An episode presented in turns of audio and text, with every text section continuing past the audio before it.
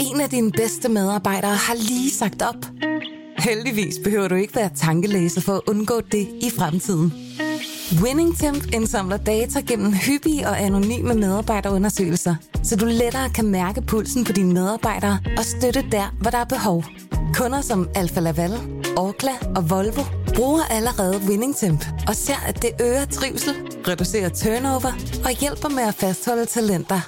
Få gratis gennemgang allerede i dag på winningtemp.com. Velkommen til Morgenposten, Berlingskes nyhedsoverblik. Den 6. låge i julekalenderen skal åbnes i dag, hvor det er mandag den 6. december. Men inden du kaster dig over chokoladekalenderen, så får du her dagens vigtigste historier. Jeg hedder Tue Sørensen. I dagens Morgenposten skal det blandt andet handle om, at regeringens støttepartier ikke vil indføre nye coronarestriktioner, selvom der er stigende smitte med omikron-varianten. Så kan jeg også fortælle, at forsvarets øverste chef advarer om, at der hersker ekstremisme blandt forsvarets ansatte. Vi begynder dog nyhedsindflyvning med en ny politisk aftale, som giver en milliard kroner til sundhedsvæsenet. Der er tale om en såkaldt vinter-coronapakke, hvor der afsættes en milliard til at fastholde sundhedspersonale og styrke midlertidige aktiviteter, som det hedder, på sygehusene i en presset tid. Vores sygehuse er lige nu i en helt ekstraordinær situation, hvor de hen over vinteren vil være under markant pres, blandt andet på grund af covid-19, siger finansminister Nikolaj Vammen. Det bliver landets regioner, som i samspil med de forskellige personaleorganisationer inden for sundhedsområdet, der beslutter, hvordan de ekstra penge bruges bedst muligt. Regeringen har lavet aftalen med SF, Radikale, Enhedslisten, Venstre, Alternativet og Kristendemokraterne. Du kan læse mere om aftalen på berlingske.dk. På trods af stigende smitte med den seneste coronavariant Omikron, så er regeringens støttepartier ikke klar til at indføre nye restriktioner. Det skriver Jyllandsposten i dag. Ifølge de radikale skal vi forsøge at købe tid, så flere danskere i stedet kan blive vaccineret.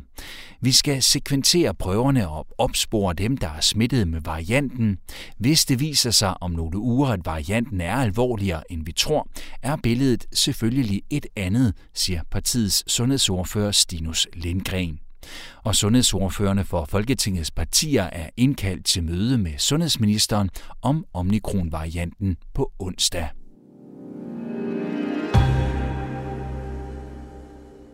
Og så til sagen om sexisme i medievirksomheden TV2, der igen har fyldt en del, efter at der er udkommet en dokumentarserie om det. I den står flere nuværende og tidligere ansatte frem og fortæller om deres oplevelser med det, de kalder en gennemsyret sexistisk kultur.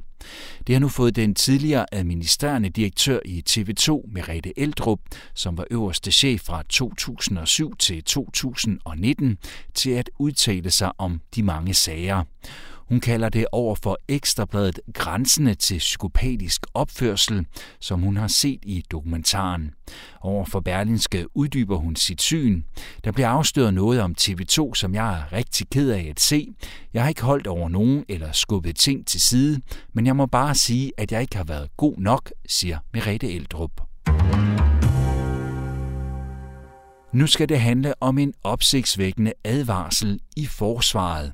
Den øverste chef Flemming Lentfer har nemlig advaret chefer i sin egen organisation om, at der findes ekstremisme blandt ansatte i forsvaret. Det fremgår af en intern e-mail, som Berlingske er i besiddelse af.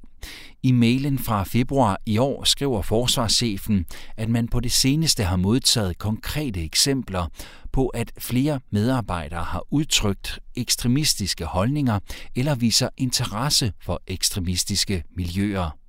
I forsvaret trænes ansatte i kampfærdigheder og blandt andet også i at håndtere skydevåben. Og advarslen her skal også ses i lyset af, at der i en ny beretning fra Forsvarets efterretningstjeneste, som bliver offentliggjort i løbet af denne uge, men som Berlingske har fået indsigt i på forhånd, slås fast, at terrortruslen mod Danmark også kan komme indefra.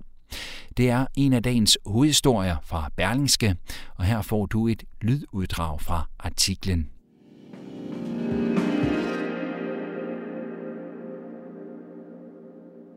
Som et af de eneste steder i Danmark lærer mænd og kvinder i forsvaret at håndtere skydevåben og arbejde i pressede situationer. Kort sagt, de modtager professionel træning i at slå en fjende ihjel. Er der samtidig tale om radikaliserede personer, påpegede politiets efterretningstjeneste PET i deres seneste vurdering af terrortruslen mod Danmark fra 2021, at disse, citat, vil være i stand til at gennemføre angreb med særlig stor effekt. Dette omfatter også serieangreb, hvor personer eller grupper foretager flere angreb i forlængelse af hinanden. Citat slut. Og i en sprit ny beretning fra Forsvarets efterretningstjeneste, der bliver offentliggjort i denne uge, og som Berlingske har fået særlig indsigt i på forhånd, bliver det slået fast, at terrortruslen også kan komme indenfra. Tidligere på året sendte den øverste chef i forsvaret, Flemming Lentfor, ligeledes en alarmerende e-mail. Efterretningstjenesten understreger, at den er, citat, meget opmærksom på eventuelle ekstremistiske eller radikaliserede miljøer i forsvaret og den sikkerhedsrisiko, det kan udgøre, citat, slut. For selvom medarbejdere og veteraner i forsvaret i det store hele afspejler den danske befolkning, skiller de sig ud på et punkt. Kampfærdigheder.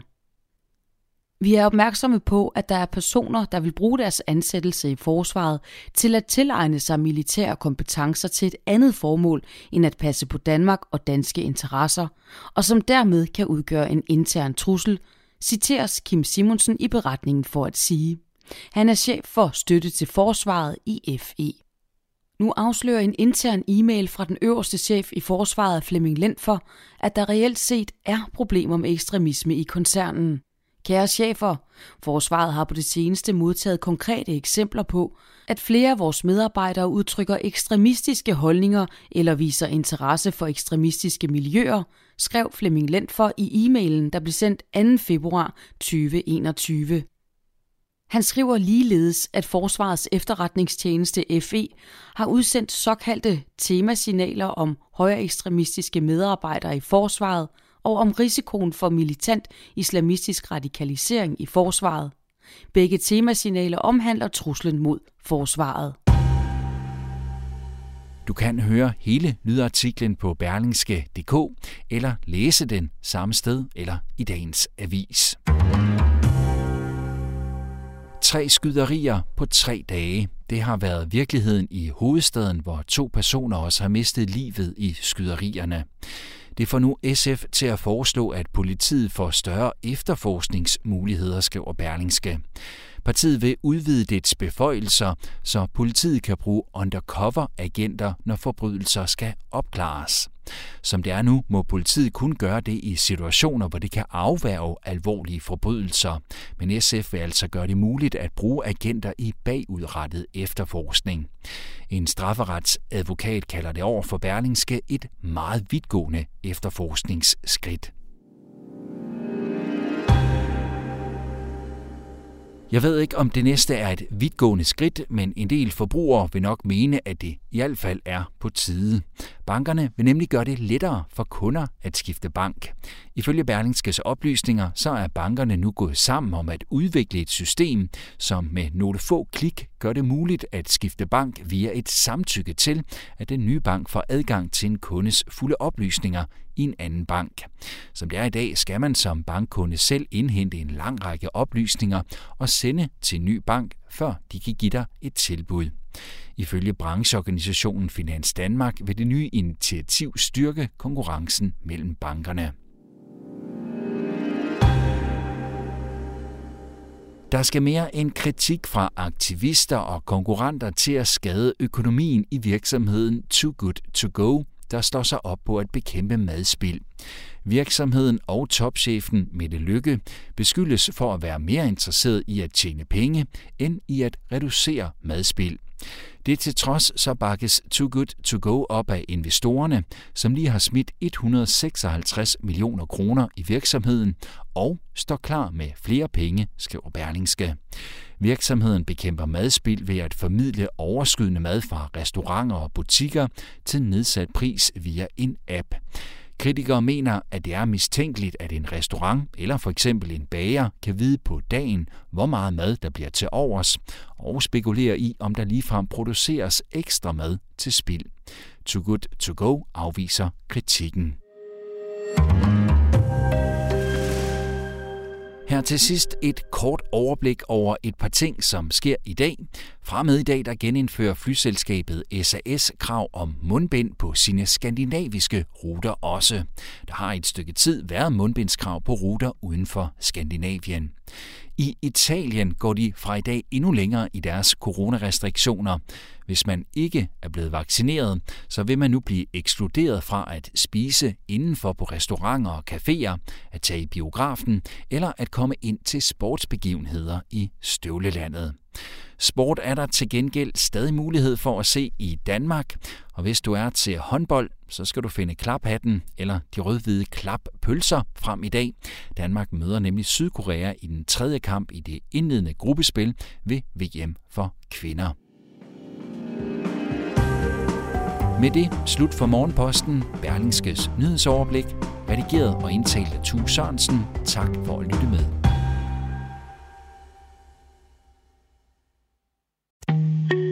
En af dine bedste medarbejdere har lige sagt op.